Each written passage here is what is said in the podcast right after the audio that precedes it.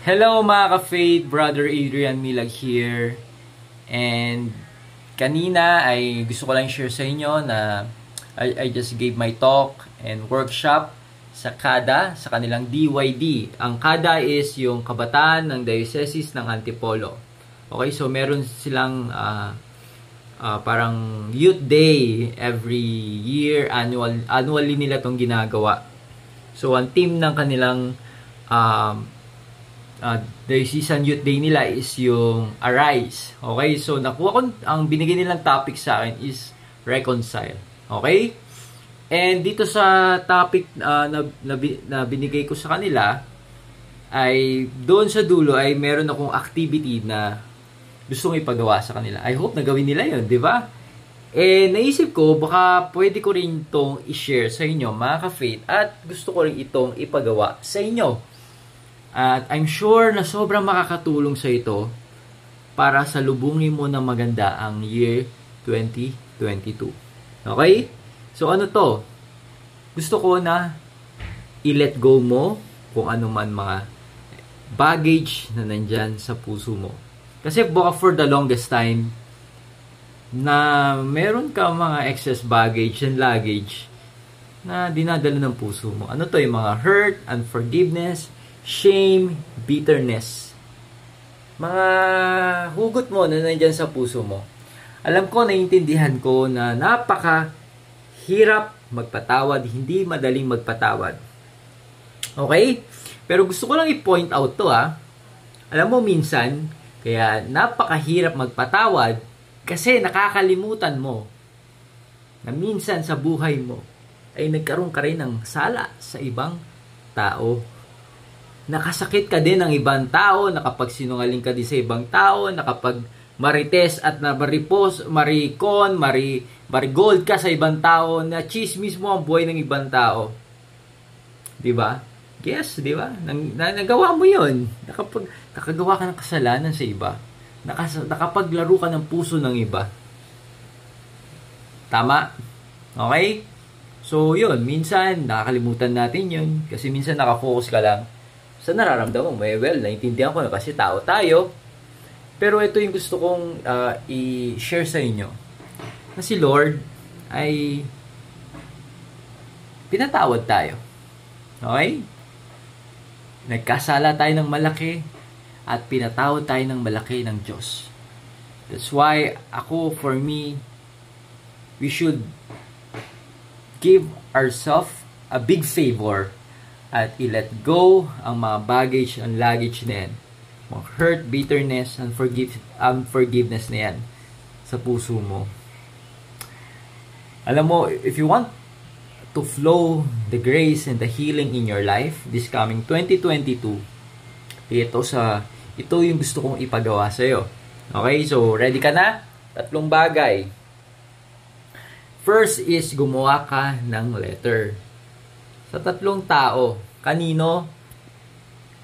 Letter para sa sarili mo. Okay, gumawa ka ng sulat. Sa piece of paper, sumulat ka. You need to reconcile with yourself. So, ano yung susulat mo dun? Sulat mo dun yung mga bagay na, I'm sure, baka you hate yourself. You don't love yourself. Baka may mga times na masyado ka hard sa sarili mo at sinisisi mo ang sarili mo. Okay? So, sumulat ka doon na naging ganito ako sa'yo, na di kita minahal, na naging, alam mo yun, yung mga bagay na gusto mo sabihin sa sarili mo. At doon sa dulo ng sulat mo, magandang sabihin mo na, I forgive me. I forgive myself. Powerful yun, grabe. Second is, sumulat ka sa taong alam mo na sobrang nakasakit sa'yo. Hindi yung tipo na mar- marinig pala yung pangalan ng taong yun. Eh, grabe talaga yung, yung reaction mo at asar mo. Talagang sira yung mood mo. Okay? Meron mga ganun, di ba? So, sulatan mo yung taong yun. So, pagkasulat mo, ilagay mo dun. Sabihin mo lahat ng bagay na kinaiinisan mo sa kanya. Tapos, syempre, yung closing na sabihin mo na you choose to forgive because you want to set yourself free. Ito kasi yan ha, magpapatawad ka hindi dahil doon sa taong yun. Magpapatawad ka dahil kailangan mo yun. para yun sa kaluluwa mo at para yun sa peace of mind mo. Kasi maaari baka yung taong kinainisan mo, kinagngingit-ngitan mo, baka sarap na ng tulog noon. Hindi ka na iniisip, baka nga hindi niya alam na nagkaroon ka ng kasa, ng, hindi, hindi niya alam na nasaktan uh, kanya eh. Yun ang masaklap. Pero hindi mo na problema yung problem. Hindi mo na problema yung problema niya na yun kay Lord. Si Lord na bahala sa kanya and God will humble that person. So, sulatan mo yun. Sumulat ka sa papel. Then, third is, you write a letter to God. Maaring nagtatampo ka kay Lord dahil may mga answered, may mga dasal ka na hindi niya sinagot. Ah, uh, alam mo yun, may mga bagay na hindi talagang dinadasal mo pero hindi nangyari. Or matagal kang sagutin ni, ni Lord sa mga prayers na, na hinihiling mo para sa sa'yo, sa pamilya mo. So yun, uh, sumulat ka kay Lord. Sabihin mo na, Lord, ganyan, may tampo ko sa'yo. Lord, ganyan, ganyan, ganyan. Basta express mo yung sarili mo sa Diyos. Okay, huwag kang mag-alala. God will not be surprised sa mga sasabihin mo because He is God. Is perfect. Hindi siya maapektuhan dyan. Pero, sobrang makakatulong yan sa'yo. Because you will be get uh, parang real to God. You will be vulnerable para, para kayo lang ay mag-ama na nagsasabi ka ng sinalolo, since, mga saloobin mo. Sobrang makakatulong yan sa'yo emotionally. And do sa dulo ng letter, sabihin mo na, Lord, please forgive me for the times na I fail you, I hurt you, I commit sin. So, yun. Okay, so anong gagawin mo dyan sa sulat na yan? Sa tatlong sulat na yan? Uh, ako, I highly, highly recommend if you can do it na before the year end na makapag-confess ka. Na makapag-schedule ka ng sacrament of confession sa iyong parish uh, parish priest or may kilala kang pare na pwedeng magbigay sa'yo ng sacrament of confession.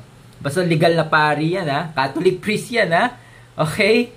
So yun, uh, you take the sacrament of confession at i-share mo kay Father lahat yan ng mga burden na yan nandyan sa puso mo. Okay? Yung mga dapat mong i-let go at pakawalan. Okay? So yun. So, I highly, highly recommend before this year end makapag-confess ka. Kung kaya mo na. Okay? Uh, yun. So, uh, after mo makapag-confess, ay dala-dala mo yung sulat mo, di ba? Yung tatlong sulat.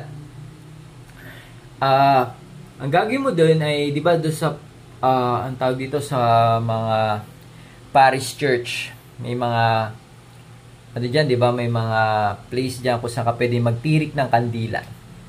So, maganda na yung kandila na ititirik mo ay kulay puti. Tapos kuha ka ng tatlong puting kandila, tapos i-attach mo doon yung tatlong sulat.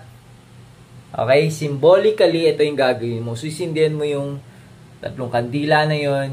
Then, syempre, masusunog yung sulat. At symbolically, ito yung sinasabi mo kay Lord na ready ka nang mag-let go, ready ka nang pakawalan lahat ng mga burdens na yan sa puso mo. At ready ka nang mahalin ang sarili mo at i-let go lahat ng mga bitterness and unforgiveness dyan sa puso mo. Okay, yung second letter na sinulat mo doon sa taong uh, kinasasamahan mo ng loob, if it's up to you kung ibibigay, ibibigay mo yun sa kanya.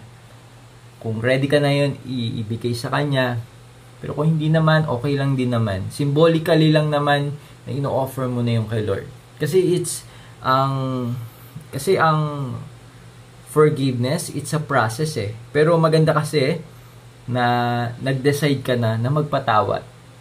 Yun dun magsisimula kasi yun. And everything else will follow. Okay? Pero ito lang din ha, hindi porket nagpatawad ka na ay babalik na sa dati yung relasyon na nasira or nakasakit sa'yo. Sometimes may mga bagay na you need to love that person from a distance kasi because maybe sobrang foul, abuse talaga yung nangyari. Alam mo, you will protect yourself kasi. Okay? So, yung ganun yun. Pero yun, yung ginawa ko kanina, symbolically, ay pwede nyo yung gawin. I really, really recommend na gawin nyo yun. Na salubungin natin ang year twenty twenty-two na meron kang payapa, payapa ang iyong puso. Okay, so I hope na nakatulong sa inyo itong uh, video na to, itong mga shinare ko dito. At pwede nyo din i-share to sa inyong mga friends and relatives. Okay, so mga, mga ka-faith, thank you so much. God bless you more abundantly.